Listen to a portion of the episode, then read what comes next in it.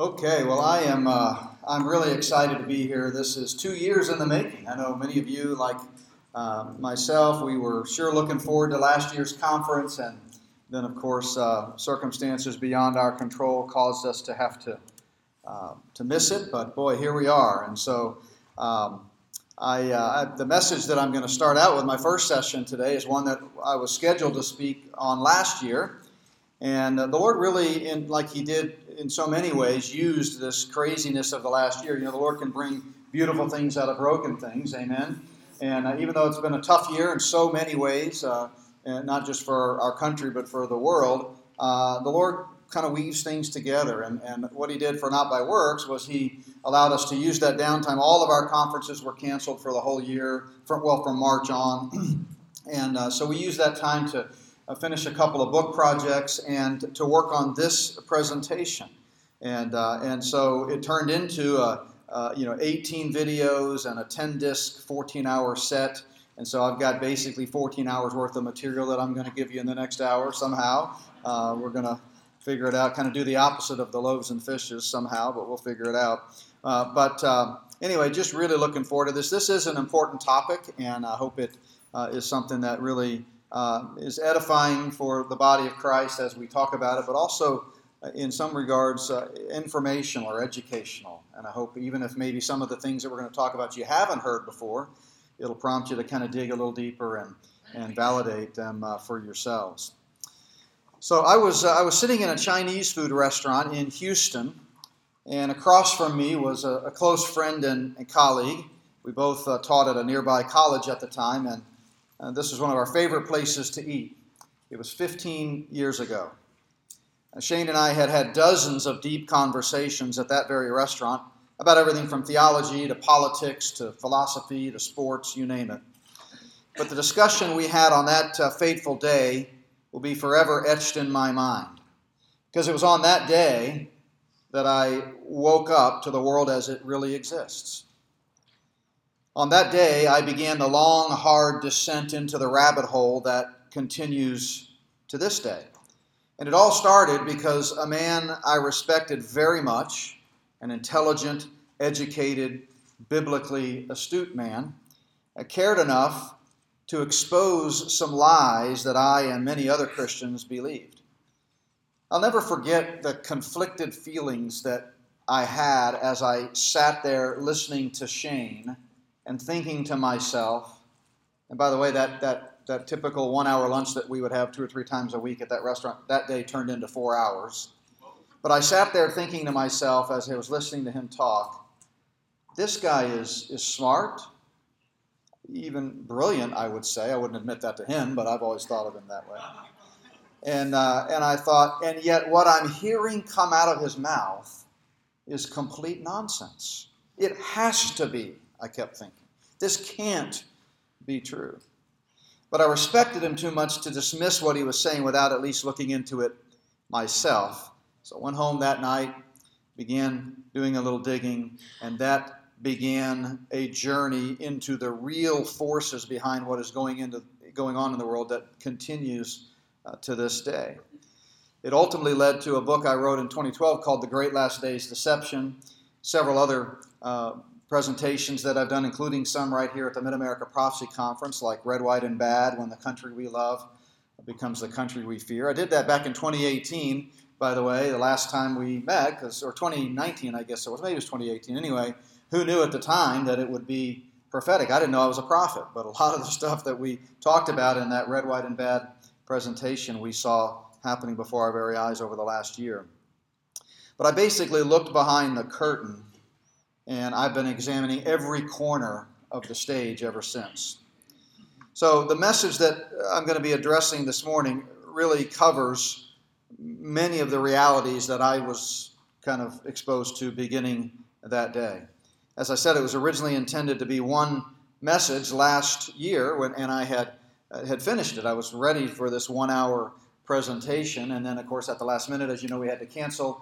And so I used the last year to really dig deeper, and I did a, a again an 18 video series that we uh, that we taught at my home church that turned into a DVD uh, set. So, so what I'm going to do as I go through this, I'm going to try to distill it down and give you just bits and pieces of each of the topics that I cover in the set. But if you want the full set, we have them uh, out at our resource table. Again, it's called Spirit of the Antichrist, 10 discs, 18 hours, and uh, and 14 or 18 videos and 14 uh, plus hours. So I'm calling this the Spirit of the Antichrist. the premise of this is basically that the Bible warns it is the last hour, and many antichrists have come. We're also warned in 2 Timothy 3 that things are getting worse and worse.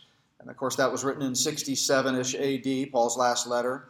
And here we are roughly 2,000 years later. And so you can imagine how bad things are now in this uh, present evil age where Satan is the prince of this world. Uh, if we go back to 1 John again, we read, This is the spirit of the Antichrist, capital A. Uh, but he goes on to say that that spirit is already in the world. Now, the context, if you remember, of course, John wrote his epistles in the mid 90s, one of the last uh, books of the New Testament to be written, and he was addressing the late first century heresies of Gnosticism and Docetism. And in the context, he says, Every spirit that does not confess that Jesus Christ has come in the flesh is not of God. But it's interesting that he very plainly says the spirit of the Antichrist, capital A, the future Antichrist that will rule the world in this tyrannical one world system after the rapture, that spirit is already in the world.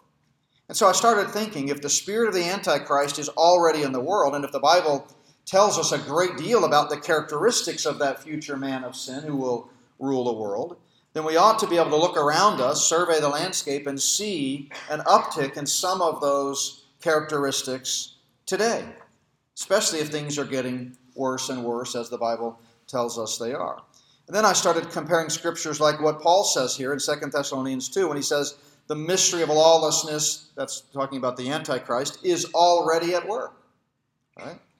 So in this present age, this spirit of the ultimate great deceiver who is Satan, who will indwell, I believe, the Antichrist during that seven year uh, tribulation period, is already at work. And when John speaks of the last hour, uh, we need to understand that he's talking about this present age. I've talked about this elsewhere, so I won't spend a great deal of time on it because I've got so much that I want to, uh, to, to, get through in this next hour.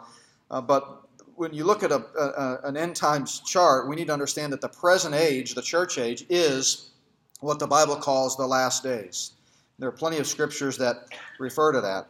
By contrast, the end times refers to everything beginning with the rapture and going all the way through uh, God's prophetic plan to the new heavens and the new earth.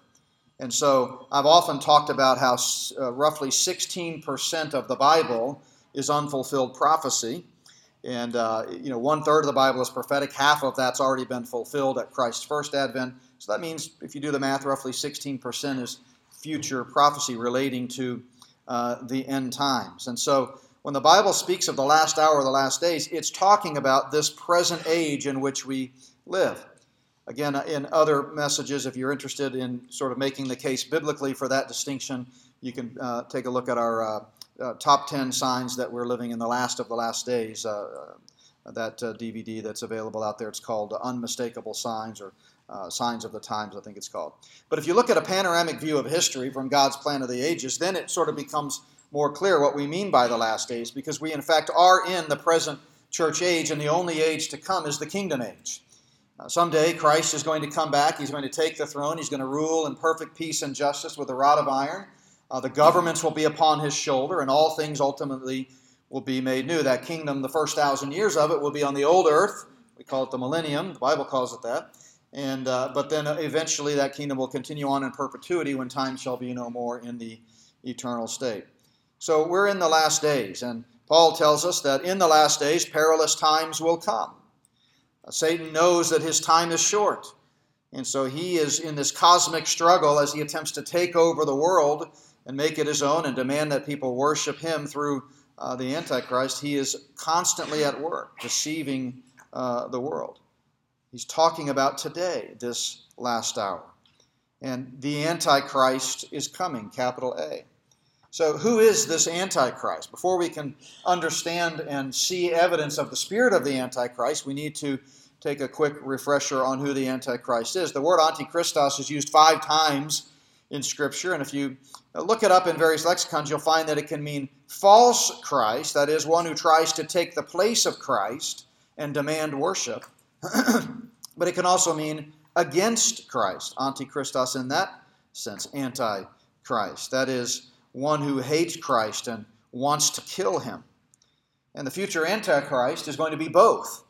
Uh, as uh, William R. Newell so eloquently puts it, I love William uh, Newell, great man of God from the previous century. Uh, he wrote a series of verse by verse commentaries that were very popular, highly recommend them, still very Uh, relevant uh, to this day because they're true to God's Word. But he also wrote that great hymn, At Calvary. I'm sure Many of you remember that. Mercy there was great and grace was free. I love that as a free grace guy, right? We believe grace is free, that not by works ministry. So I really love William Newell, but notice what he said.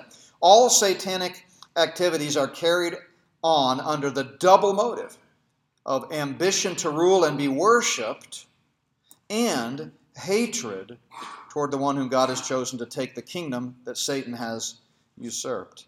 So that's the Antichrist. And there are several passages that uh, talk about the Antichrist. We get into these in more detail in the earlier uh, videos in this series, but some of the key ones would be Daniel 7, 9, and 11, 2 Thess 2, uh, 1 John 2 and 4, which we've looked at a moment ago, and of course Revelation 13, and there are uh, many others. But uh, the Antichrist is referred to in various ways throughout Scripture, uh, such as the little horn and the prince that shall come, or the willful king in Daniel, the desolator, the one who makes desolation in Daniel and Matthew, Jesus uses the same phrase there, quoting Daniel by name.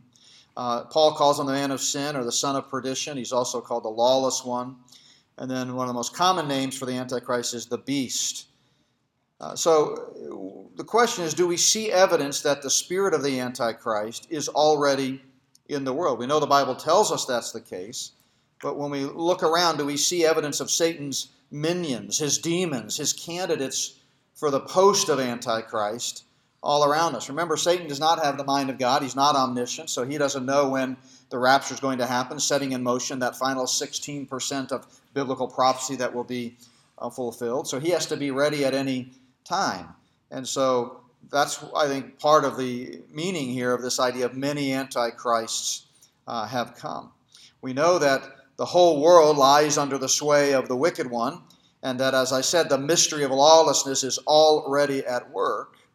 And if one of the ways that we know that we're living in the last age, prior to the return of Christ and the establishment of his kingdom, is that uh, the presence of this antichrist type activity is increasing, well, then I thought, let's take a look.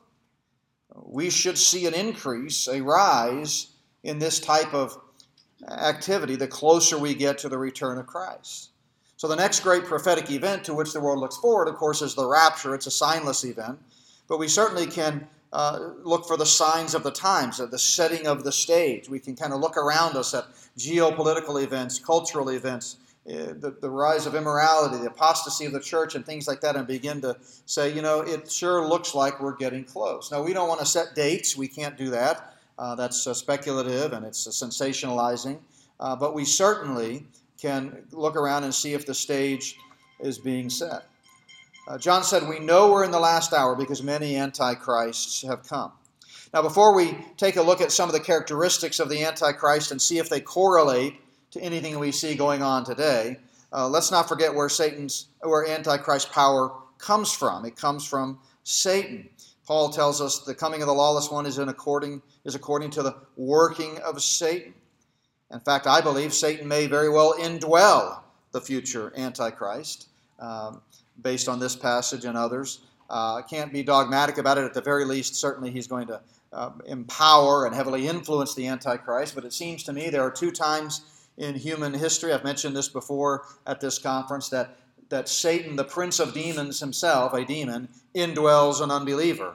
And the first time we know without question was Judas. The Bible tells us that in conjunction with the first advent of Christ. As Satan at that moment decided not to delegate, he said, I've got this opportunity. Uh, God in the flesh has come to my backyard. He's come to my territory where this world that is under my sway is. And, and now that he's here, I'm not going to leave anything to chance. I'm going to take it on myself to make sure this is done right. So rather than delegate, he indwelt Judas, and, and Judas betrayed Christ. And of course, uh, the Messiah was killed, but then he rose from the dead, of course, three days later, defeating death, hell, and the grave, and Satan undoubtedly shrieked in horror uh, in that moment. And then I believe uh, the second time that this is likely to happen, again, it's a little bit more speculative, but I, I think I can make the case, will be in conjunction with the second advent of Christ. Once again, when Satan recognizes that Christ is going to be coming back, uh, once again, making himself vulnerable, coming to the, the devil's playground itself, and he says, I've got this. And so he indwells the Antichrist. But of course, we know how that battle uh, ends up. The beast and the false prophet are cast into uh, the everlasting fire. Ultimately, they will be cast into to the uh, lake of fire. Uh, in Revelation, we learn that Satan gives the beast, the Antichrist, his authority, his exousia, his power, his might. In Daniel 8, which in the original context is talking about Antiochus Epiphanes, but it prefigures the Antichrist, we learn that his power shall be mighty, but not by his own power. So Satan, the great deceiver, is the one who's going to empower this future Antichrist. The Antichrist under Satan's power will be the greatest human deceiver in the history of the world. No one will ever have more deceptive power on earth than the Antichrist. Deception will reach its highest levels during that 70th week of Daniel, the great day of the Lord's wrath.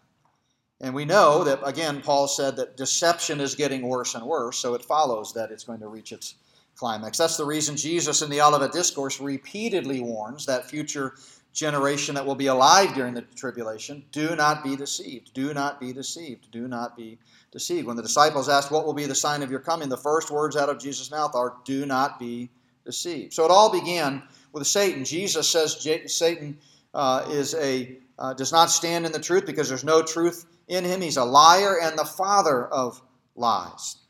Now, I've written and spoken for many years since I woke up at that fateful uh, lunch meeting with my friend Shane about the global deception that is sweeping over the world.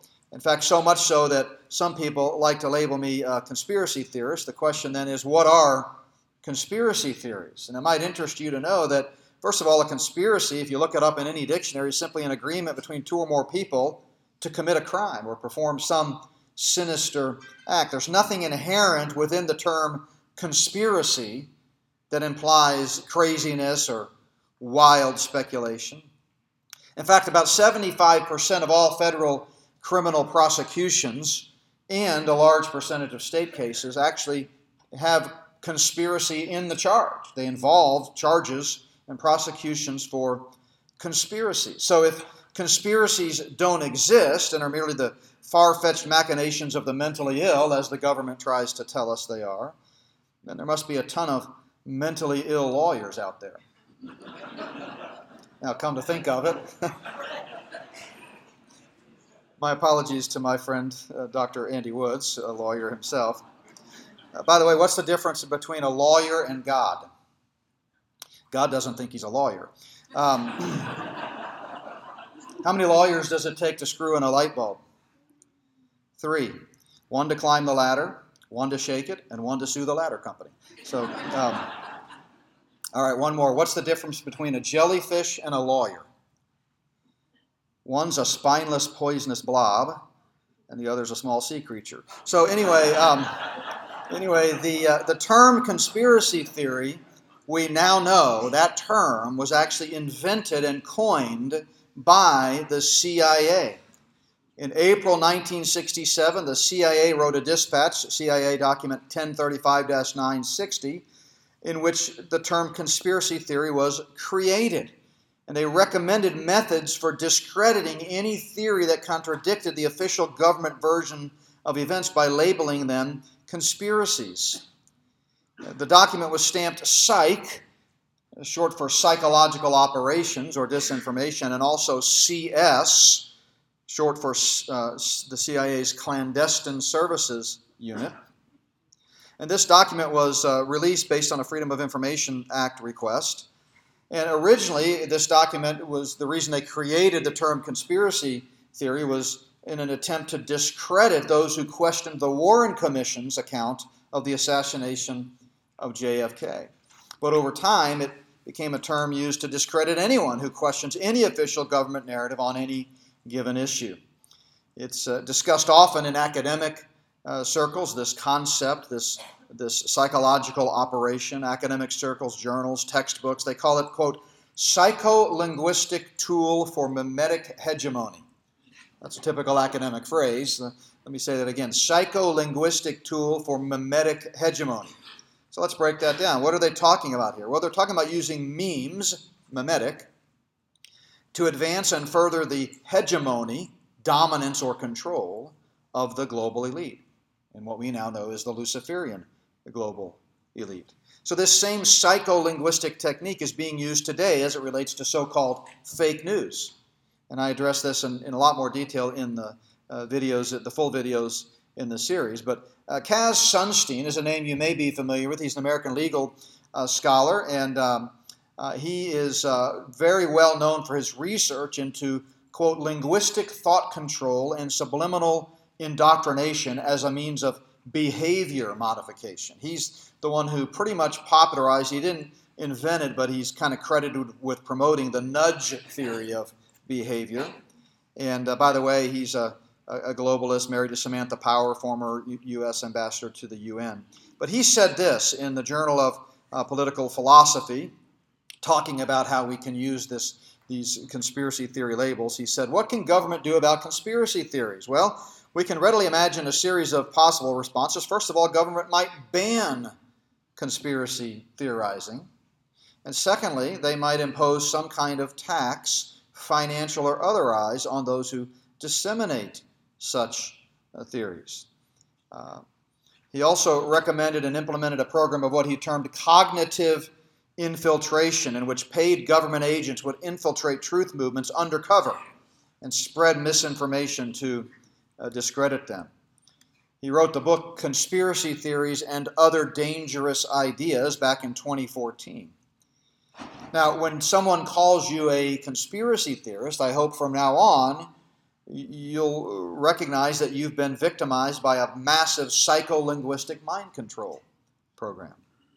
You know, the Bible actually does have a lot to say about conspiracies. I get into both the Old and New Testament breakdown of this in the full series. But about 400 years before Christ, Thucydides, the 5th century BC Greek uh, general and historian, said, quote, A conspiracy is a body of men leagued by oath for the putting down of democracies. The bottom line is conspiracies are nothing new.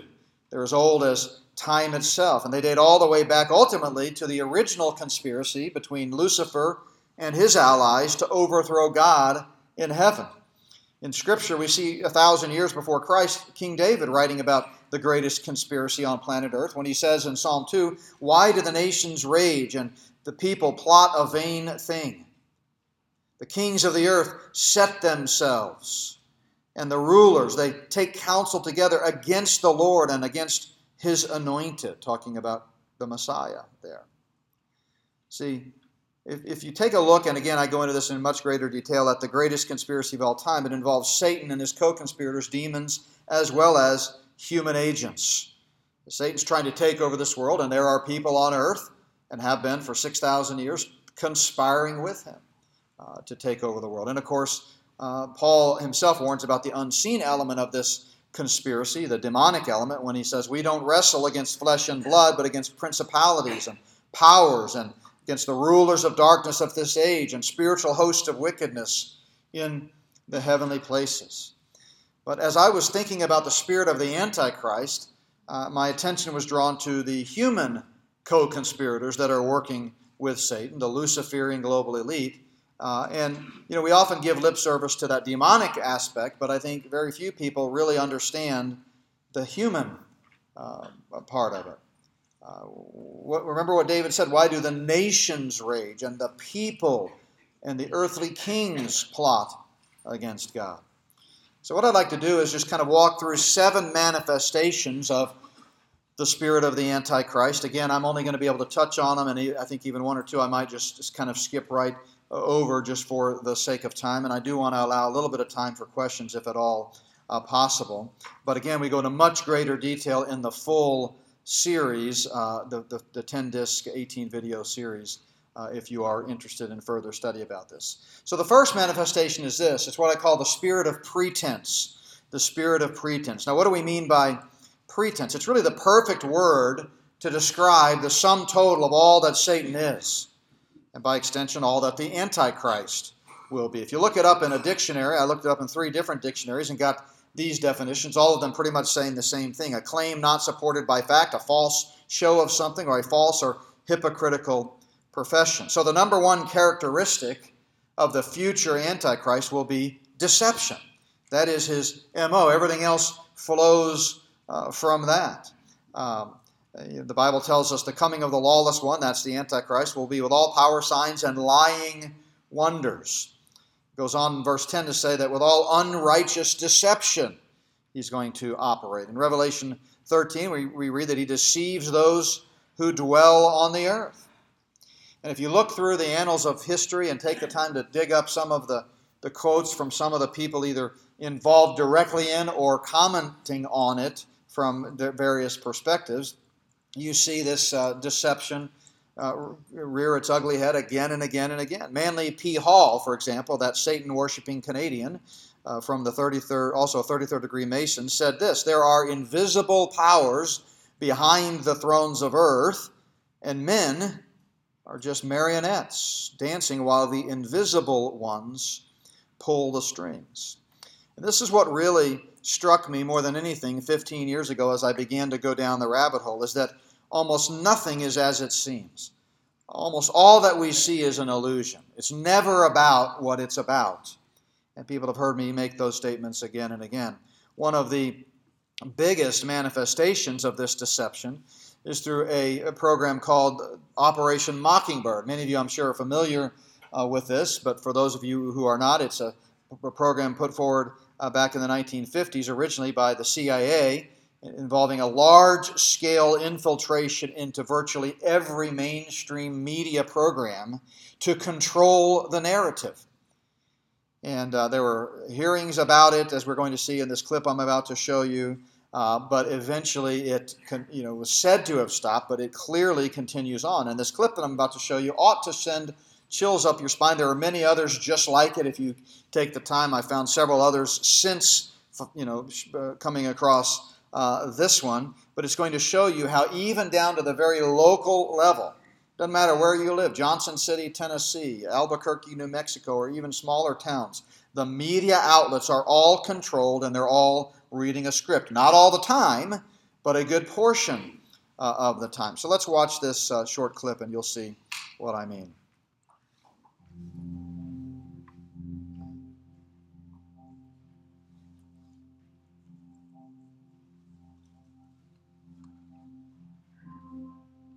It's a quote from the former CIA director William Casey. There's no question about the fact that Mockingbird is real. It started out paying journalists in major meetings, Pulitzer Prize winning journalists, to print fake stories uh, that the CIA wanted in the press and fake interviews. And this was revealed in the church committee. Do you have any people being paid by the CIA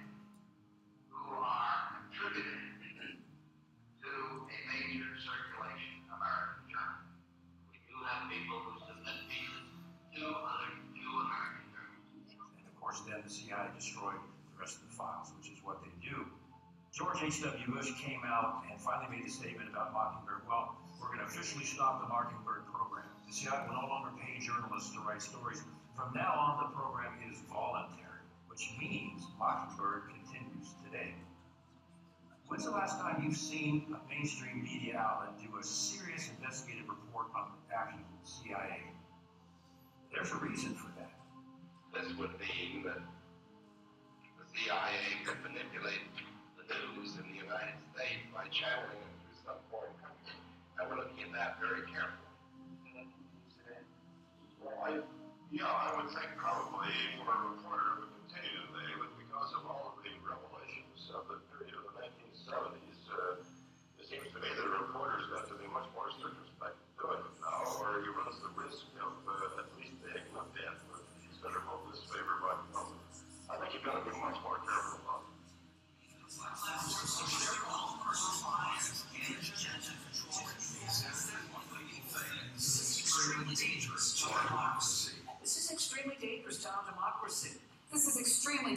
to our democracy. This is extremely dangerous to our democracy. This is extremely dangerous to our democracy. This is extremely dangerous to our democracy. This is extremely dangerous to our democracy.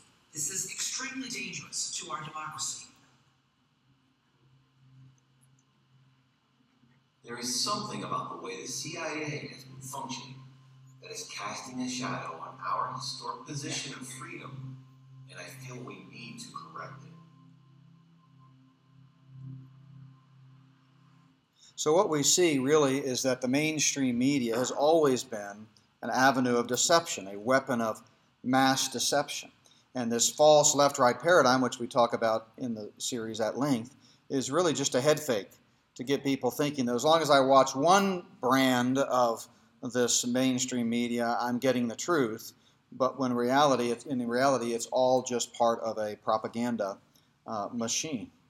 It's astounding how many people blindly follow the mainstream narrative, even uh, many Christians. You know, Mark Twain put it this way how easy it is to make people believe a lie, and how hard it is to undo that again. It's often paraphrased it's easier to fool people than to convince them they've been fooled. Uh, Leonardo da Vinci said there are three classes of people those who see, those who see when they're shown, and those who do not see. Deception is already very uh, powerful. And if we're to have any hope against the rising tide of pretense that will only get worse between now and the rapture, we've got to learn to study the facts for ourselves, to show discernment. And yet, because most Christians only have an appetite for chicken soup for the soul sound bites, most Christians are deceived about the way things really are. The 18th century British theologian William Paley put it this way There is a principle which cannot fail to keep a man in everlasting ignorance, and this principle is contempt prior to examination. I think uh, Einstein said the height of ignorance is contempt prior to uh, examination. As the anonymous psalmist wrote a thousand years before Christ, the works of the Lord are great and to be studied by all who have pleasure in them. Are you blindly trusting world leaders, world philosophies, world traditions, and governments? Or are you studying things for yourself? Uh, Carl Sagan, not exactly a God fearing uh, saint, said one of the saddest lessons of history is this if we've been bamboozled long enough, we tend to reject any evidence of the bamboozle. We're no longer interested in finding out the truth. The bamboozle has captured us. It's simply too painful to acknowledge, even to ourselves, that we've been taken. Once you give a charlatan power over you, you almost never give it back. Uh, Johann Wolfgang von Goethe put it this way None are more hopelessly enslaved than those who falsely believe they are free. Of course, the problem with deception is it leads to destruction. That's Satan's plan all along. He is Apollyon, the destroyer, the, deceiver, as well as destroyer.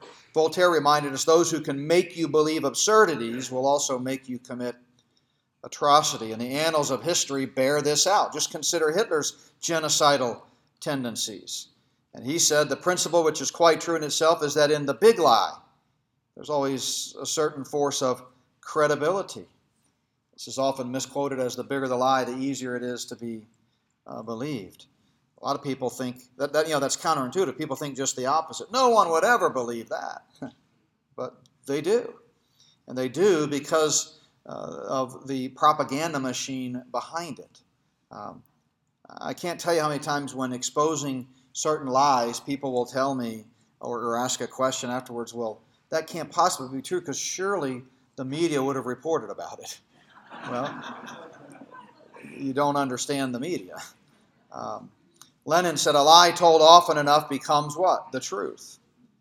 Never before in history have Eric Blair's famous words been more true. Blair, better known by his pen name George Orwell, said, In an age of universal deceit, telling the truth becomes a revolutionary act.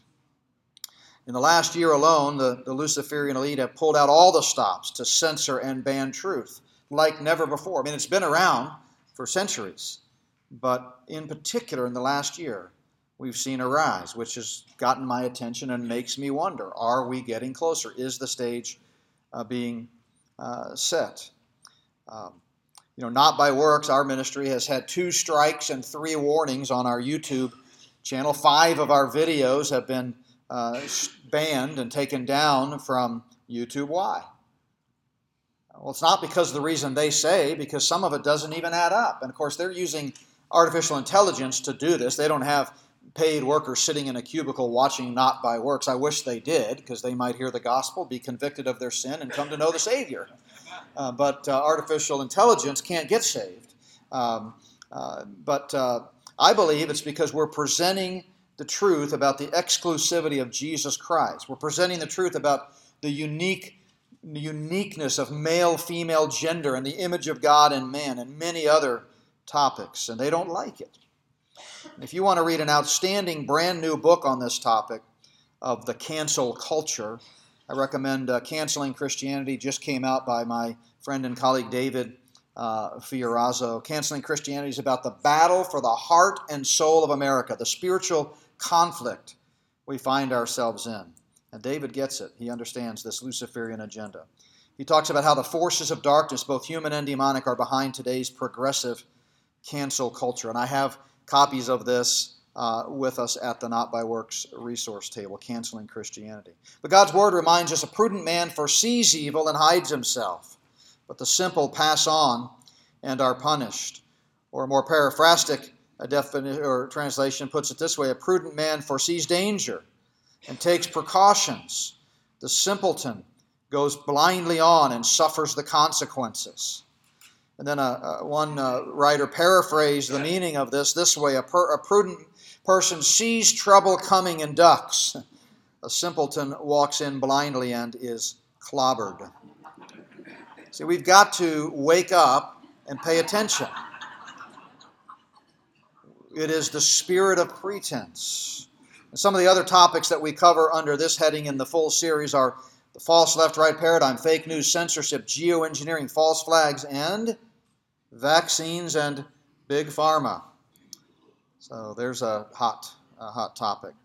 Speaking of vaccines and big pharma, there can be no doubt that the forthcoming vaccine passport system fits the biblical description of the mark of the beast precisely. I'm not saying it is the mark of the beast because that's not going to be implemented until after the rapture. But it certainly fits the biblical description without a doubt and may well constitute the technology that the Antichrist uses to exert global control.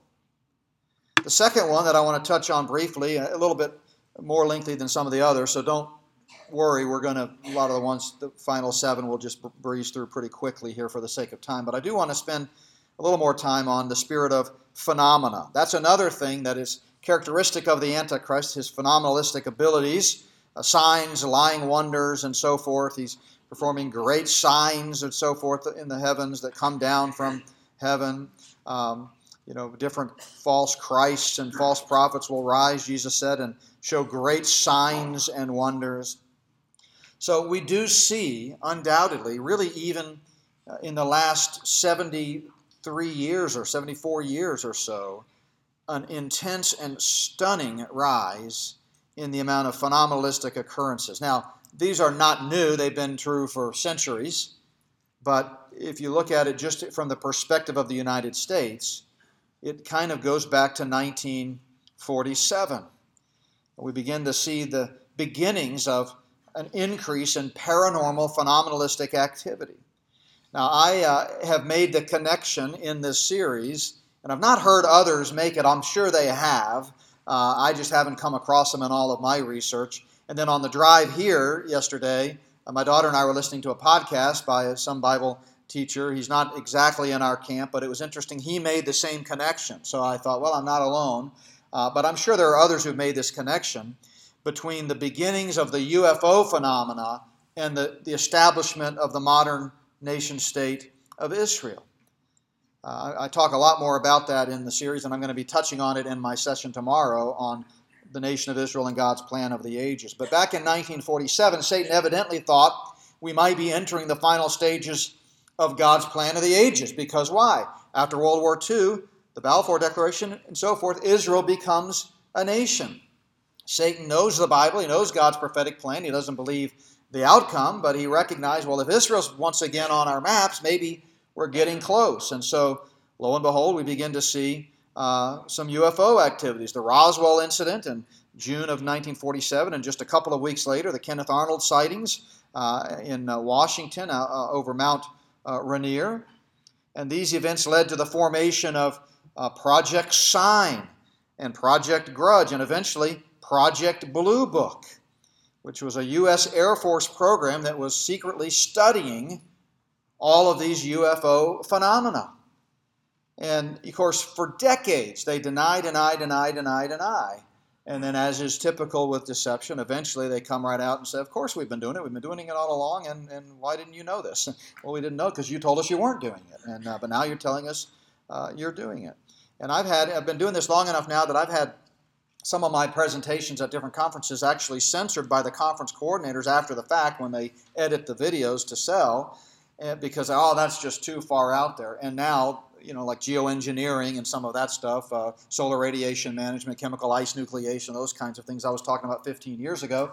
And, and now they've come right out and admitted it. There's gov- it's part of the government budget. There's government contractors. There's websites that are all about it. And you look up and you see it happening every day with 3,000 jets flying across the sky on any given day. Uh, so the same thing has happened recently with uh, Project Blue Book, which had two goals to determine if UFOs were a threat to national security and to scientifically analyze UFO uh, related data. And so we see all kinds of evidence that has been declassified now about it. There have been lots of books written about it. There's even a History Channel docu series uh, that now in its second season that started back in 2019. But really, what caught uh, should have by now caught everyone's attention was the groundbreaking report in the New York Times in December of 2017 when they finally admitted that the government has been studying these UFOs for decades. They come right out and admit it with the ATIP program, Advanced Aerospace Threat Identification Program. Many of you may have seen Commander Fravor uh, being interviewed on various uh, news reports and news accounts. Tucker Carlson has had him on uh, several times, and so have every other, has every other major network.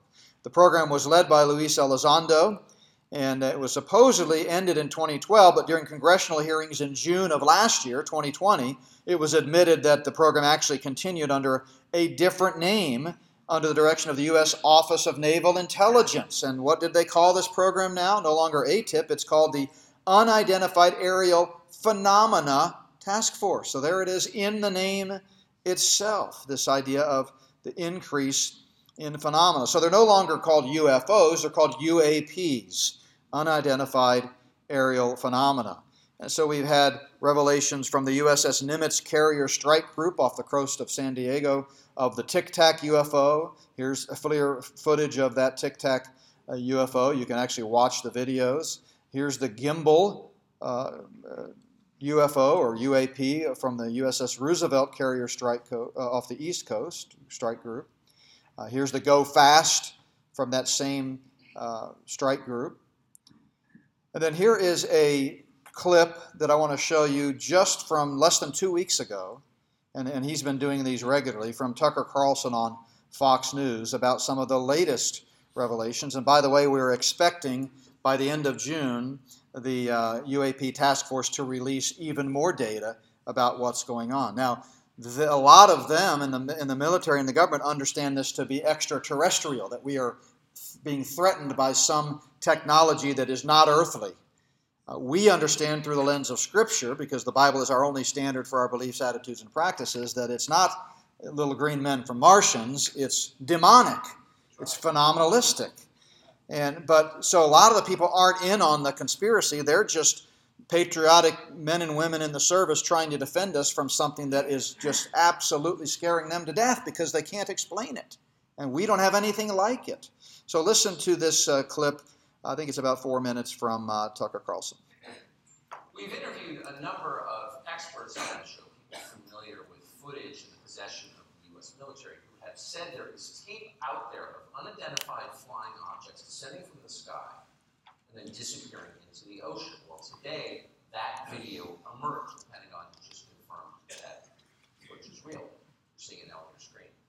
It was taken by the Combat Information Center on board the USS Omaha on July 15, 2019, off the coast of San Diego.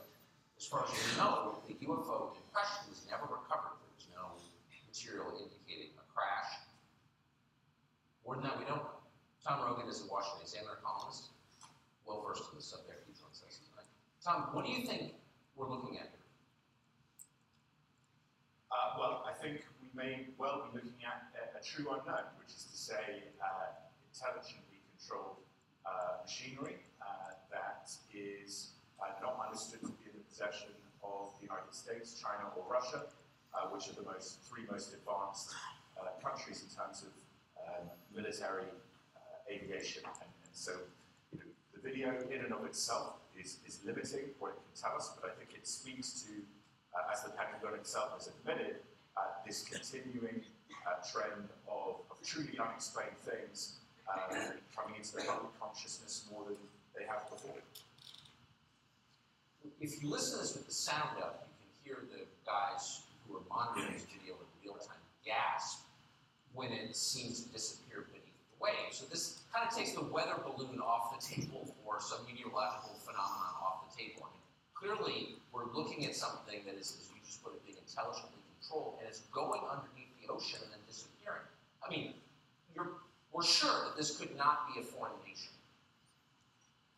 Yeah, I, I, that is the yes, and that, that is why you see um, people like Senator Rubio leaning into the subject. Uh, the military Office of Naval Intelligence, which really leads the military effort researching this.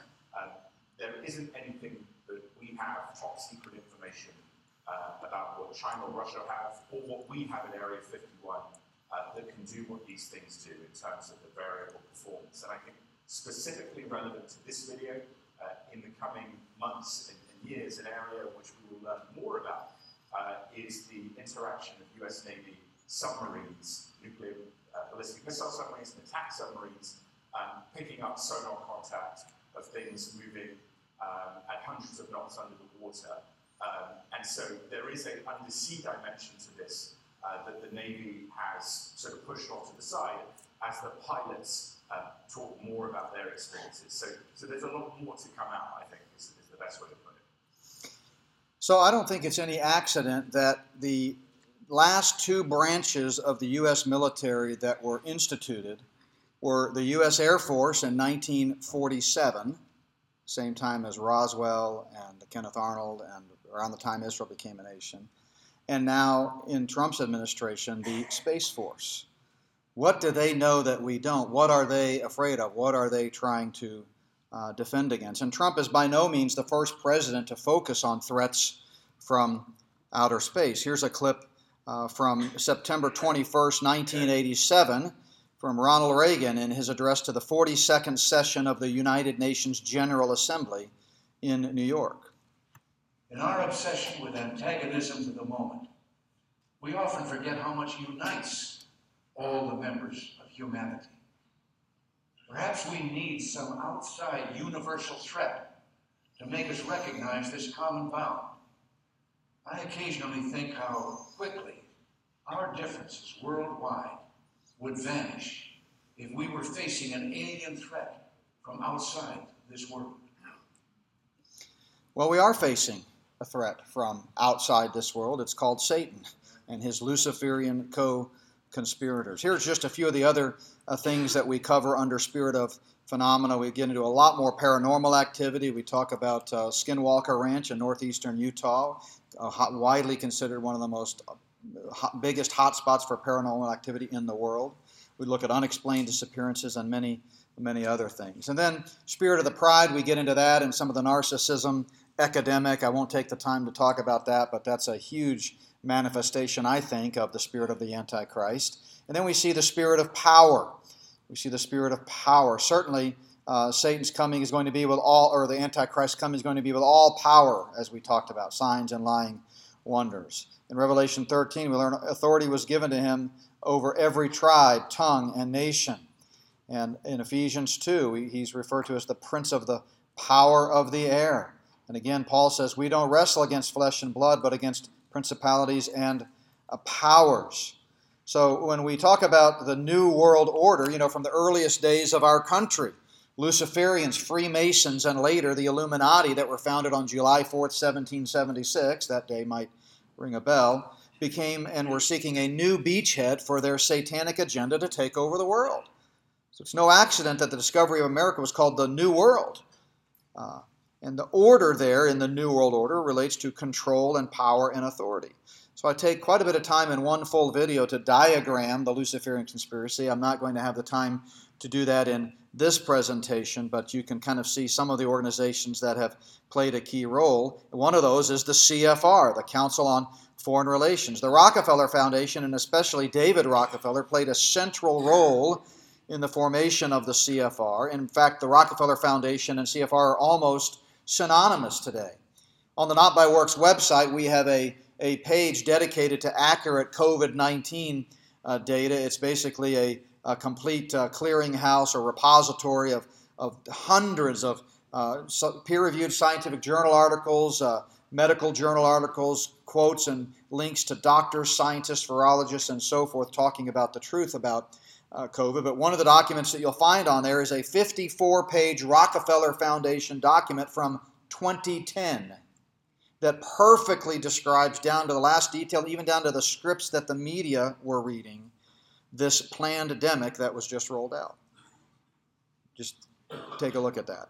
David Rockefeller is the one who said in his memoirs, you know, he died just a few years ago at the age of 101, but in his memoirs, he wrote, Some even believe we're part of a secret cabal working against the best interests of the United States, characterizing my family and me as internationalists, and of conspiring with others around the world to build a more integrated political, uh, global and political economic structure. One world, if you will. Well, if that's the charge, I stand guilty, and I'm proud of it. Elsewhere, he said, We're on the verge of a global transformation. All we need is the right major crisis, and the nations will accept the new world order. He said, The world is now more sophisticated and prepared to war- march towards a world government. The supranational sovereignty of an intellectual elite is surely more preferable to the national autodetermination practiced in past centuries. In other words, goodbye unique nations and individual national sovereignty. And this has been something that the elite have been saying forever, especially after World War II. Uh, listen to what Church, uh, Churchill said the creation of an authoritative world order is the ultimate aim toward which we must strive. Uh, Charles de Gaulle, same time frame, said nations must unite under a world government or perish. James Paul Warburg, same time frame. He's the son of the famous Paul Warburg, who's considered the father of the Federal Reserve System. He said, pretty bluntly, we shall have world government whether you like it or not, by conquest or uh, consent. And I give you many, many more uh, quotes uh, in the book. Uh, Zbigniew Brzezinski, who served both, uh, I mean, in the DVD series. There is a forthcoming book, by the way, due out by the end of uh, the summer. It's already in, in editing process. It's going to be Spirit of the Antichrist, and it's going to be in two volumes. Volume one will deal with the first nine videos, and then volume two will come out next year, dealing with the last nine videos. But Zbigniew Brzezinski, uh, who served in both parties uh, as a key globalist uh, advisor, he said this regionalization is in keeping with the trilateral plan, which calls for a gradual convergence of East and West, and ultimately leading toward the goal of a one world government. Notice he said national sovereignty is no longer a viable concept. So we see this, uh, this news coming out again and again and again, and certainly uh, it's been called to a lot of our attentions through the Great Reset, this plan for a one world system that's being thrust upon us as a result of the pandemic by transhumanists Klaus Schwab and Bill Gates. In his book, COVID 19, The Great Reset, uh, Schwab writes The pandemic represents a rare but narrow window of opportunity to reflect, reimagine, and reset our world. What types of things are Gates and Schwab envisioning, envisioning? Well, he told us back on January 10th in 2016 in an interview, quote, humans will have a microchip implanted under the skin or in the brain within 10 years. In that same interview, he says, at first we'll have them implanted in our clothes and then in our skin and eventually in our brains. And of course, a one world tyrannical system uh, precludes any kind of national sovereignty. It just goes out the window. And maybe that's why our president recently began dismantling the U.S. Constitution when he said, quote, no amendment to the Constitution is absolute. He was talking specifically about the Second Amendment, but as one commentator put it, by saying that, he essentially put slavery back on the table. both passive and active gun confiscation programs are well underway in the U.S. Uh, it's been a little surprising to no one that uh, the criminals aren't really cooperating with the voluntary gun confiscation uh, programs. So we talk about things like the CFR, Trilateral Commission, Bohemian Grove, fake, fake elections, global surveillance, rise of the police state, and many other uh, things. So then, uh, rise of per, or the spirit of persecution. You know, one of the things that really bothers me about um, some people in, in our, uh, you know, theological framework who believe that uh, the church is going to be rescued before the 70th week of Daniel. The rapture happens before the tribulation period. Sometimes they'll misspeak and say things like, you know, the rapture is going to rescue us before things get too bad. But the Bible never says that. Never says that anywhere, and that's a very naive Western American view of eschatology to think that. Because for 2,000 years of church history, it's been pretty bad for a lot of Christians throughout the world. In fact, right now, there are more martyrs for the cause of Christ on this planet than at any other time in human history. So we need to understand that we are by no means immune from trouble. In fact, Jesus said, In this world you're going to have trouble. Paul said, All who desire to live godly in Christ will suffer persecution. We've been very blessed in our great country not to have to face the kinds of persecution that many believers have.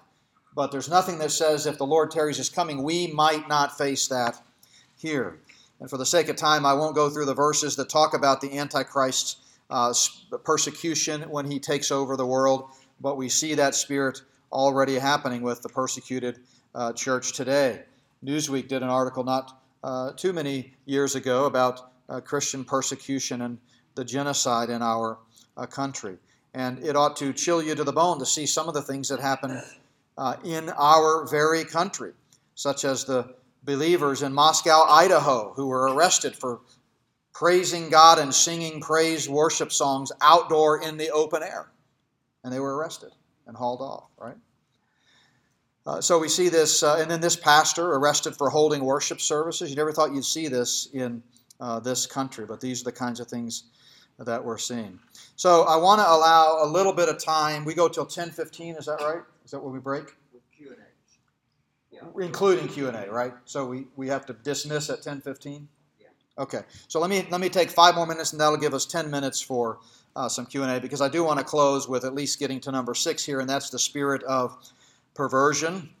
We know that the Antichrist is not going to regard uh, the desire for women. He's not going to have the desire for women uh, and several other indications that this uh, perverse, just really um, aberrant type of lifestyle is going to be characteristic of him. And certainly we see that on the rise uh, today. The LGBTQ activists are praising, for example, Disney Junior Channel for advancing same sex marriages to preschool age children.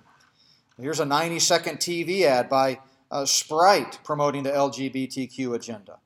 Uh, even children's, young children's shows here, like Arthur, are conditioning and uh, propagandizing eight year olds uh, to uh, this same sex agenda. Uh, Disney Channel is leading the way in that. Planned Parenthood uh, says you should teach your preschoolers their genitals don't determine their gender. Um, I call this the gender surrender movement in the DVD series. Forbes magazine had an article about how to use gender neutral language and why it's important. Even all American companies like Ritz Crackers rolled out a campaign just recently uh, nor, trying to normalize the transgender lifestyle. Uh, and I don't know if you can read the fine print there, but the point of the ad was at Ritz, we're encouraging people to rethink what it means to be family, right?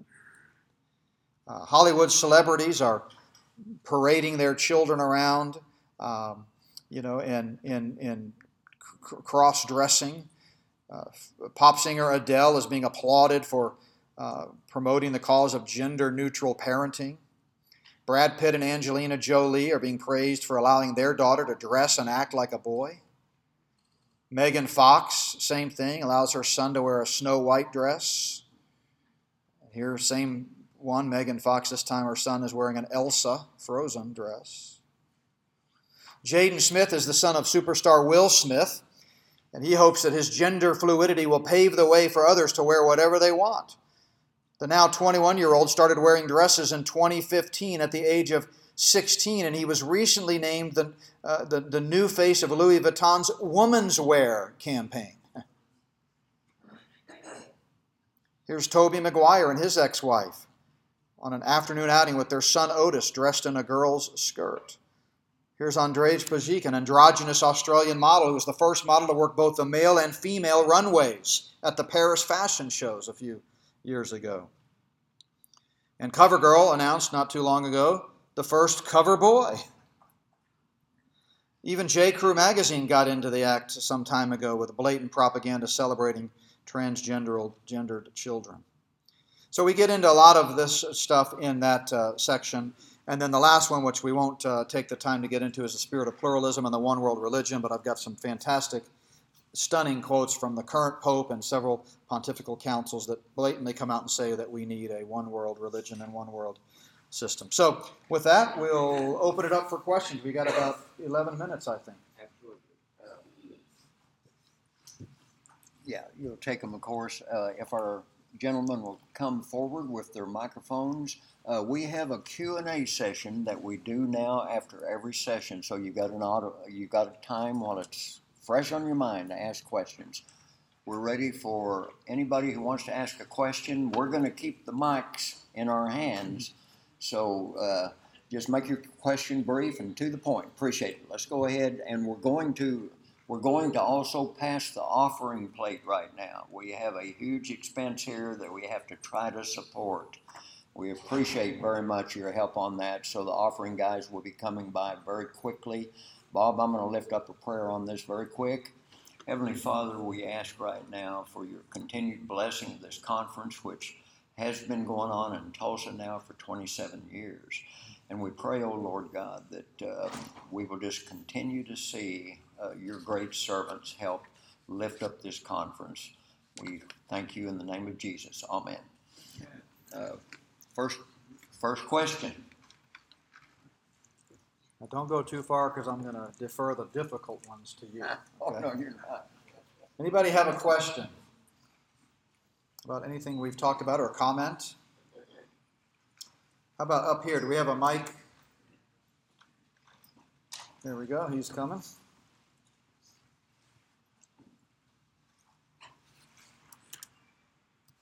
I'm just wondering on this phenomena, UFOs and stuff.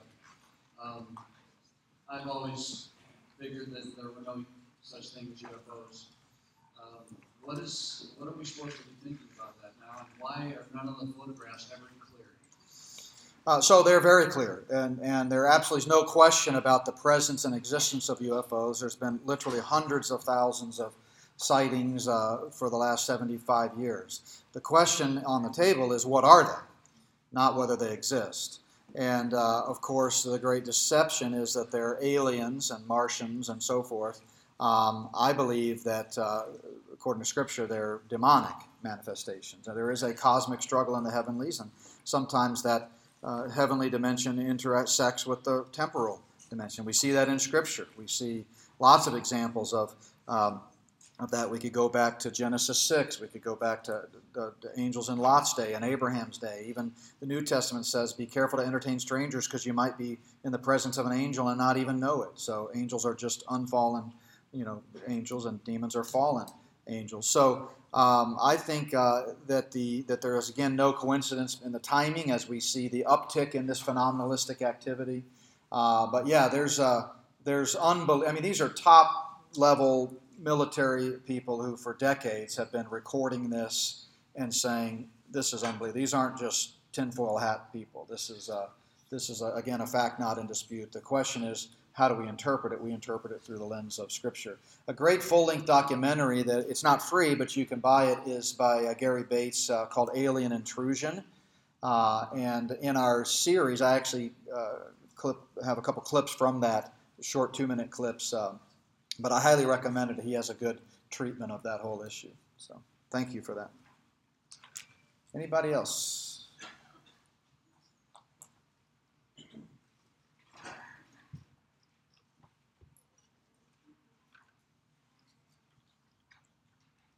uh, there seems to be information um, insinuating that Bill Gates is, you know, the vaccine, he's behind that, and then the um, global um, you know, depopulation uh, of kids and people. Um, how does this play into the Antichrist plan? Because even the unsaved are getting it. You know, it seems to be that maybe the Christians or the conservatives are resisting. So if it is to uh, sterilize and depopulate, how is that? So, yeah, there's no question that Bill Gates is a top tier Luciferian and eugenicist. He's a transhumanist. Um, if you don't know that already, you've been living under a rock, but there's plenty of evidence for that in his own writings. Um, I don't think, I'm putting this chart up, I don't think he's at the top tier. I don't think he's one of the six families that's literally talking to Satan directly and getting their marching orders from him and drinking children's blood, but he's pretty high up there. And he, under, he is high enough that he understands the Luciferian nature uh, of it. Um, and I wouldn't necessarily agree that most Christians are not getting the vaccine. Uh, I think, uh, uh, frankly, a lot of Christians are deceived. And, and I, that gets into why I think things happen the way they did in, in 2016. Uh, can you imagine what, how things would have been different if the pandemic occurred under a Hillary Clinton administration and Hillary Clinton got President Hillary Clinton got up on national TV and demanded that all Christians stop holding worship services on Easter Sunday? There would have been a revolution on the spot. But when a Republican stands up and says all Christians need to just stop having church for 15 days, uh, that's the longest 15 days I've ever seen, uh, we bowed down and did it. And so I think uh, that part of the deception required in their uh, plan, uh, you know, that person in, in power. That's just my speculation, understanding about the fake left-right paradigm and controlled elections.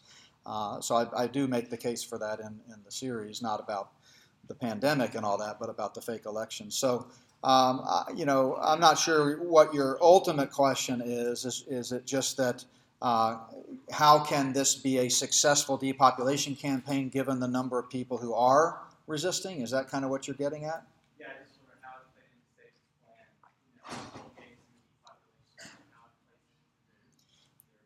Yeah, I don't think this is the end game. I don't think this is the end all end game. I think this was a dry run, a trial. I think if the Lord tarries is coming, which hopefully he won't, Maranatha, uh, but if he does, I think we've got a lot worse things coming. They've kind of seen now, uh, you know, how people will fall in line and do what they're told and, and against all science and so forth. So I, I think, uh, and we have evidence of that. We have other documents like the Rockefeller Foundation document and Event 201 and many others similar to those that are indicating another rollout of something worse in the not too distant future. So who knows, you know? Um, but I don't think this was the end game. Here, here we go. A couple more questions I see.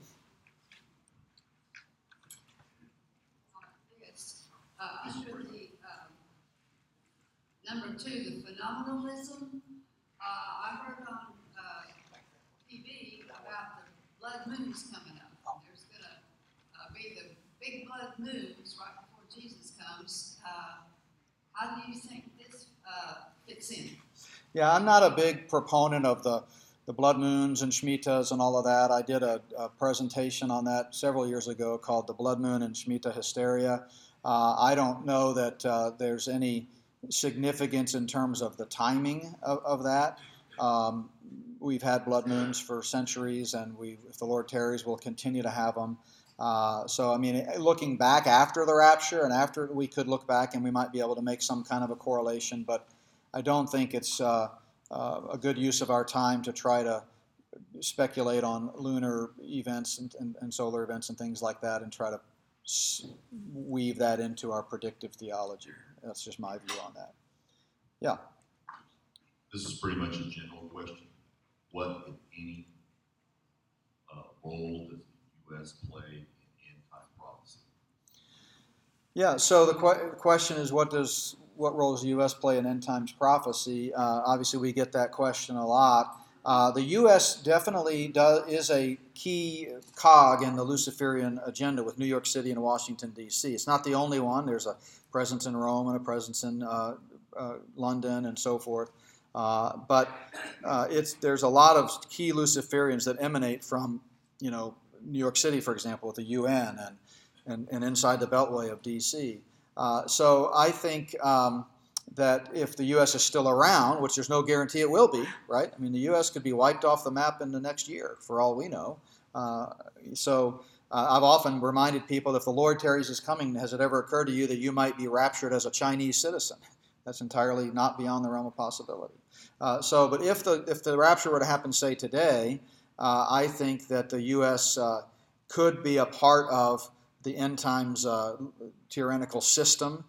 Not in, you know, I believe in a literal be- rebuilt Babylon, and Dr. Woods would be the one to answer this question. That's kind of his realm of expertise, among many others. But I do believe in a literal rebuilt Babylon and a Babylonian uh, system uh, for, of the Antichrist. But it's going to be a globalist system. So wherever he goes, it's kind of like POTUS. Wherever POTUS is, if he's on Air Force One or he's at Camp David, that's where that's the seat of power. And if the U.S. is still around, I could see some of those uh, localities playing a key role in the governance uh, of the of the satanic regime. So, somebody else. Got- Unfortunately, this is the last one, but I'll be glad to uh, answer questions at the table or continue the dialogue. I love to talk about this stuff. So thank you first for mentioning the, I don't even know how to say it, Marina Abramovic and the Mm. spirit eating phenomenon that is taking over everything. Can you loosely touch on that? Yeah, so I think what Christians need to understand is that there is a very real, documented, undeniable presence of Luciferianism in the world today. And that should not surprise us if we know our Bible, because we know in the ancient Near East they were sacrificing children to Satan. And depravity, here's a big uh, heads up, is a, de- is a degenerative disease. It doesn't get better over time. So if they were doing this, you know, thousands of years before today, then why wouldn't we think it's going on today? Now, we don't like to think about that. It's not pleasant, uh, and it's by no means good, but there's a, some pretty bad cats in this world, and she's one of them. And so there is a definite uh, uh, presence of satanic, and I'm not talking about the, the fake religious satanic stuff like the Anton LaVey's and all that. That's all just way down on the list. I'm talking about the actual Luciferians who talk to Satan the way we talk to God. And, uh, and I think uh, she's very much uh, a part of that. And a lot of our politicians have been, you know, in, in uh, cahoots with her and, and, and associated with her and, and so forth. So, well, thank you very much. I hope this at least spawned some thinking for you.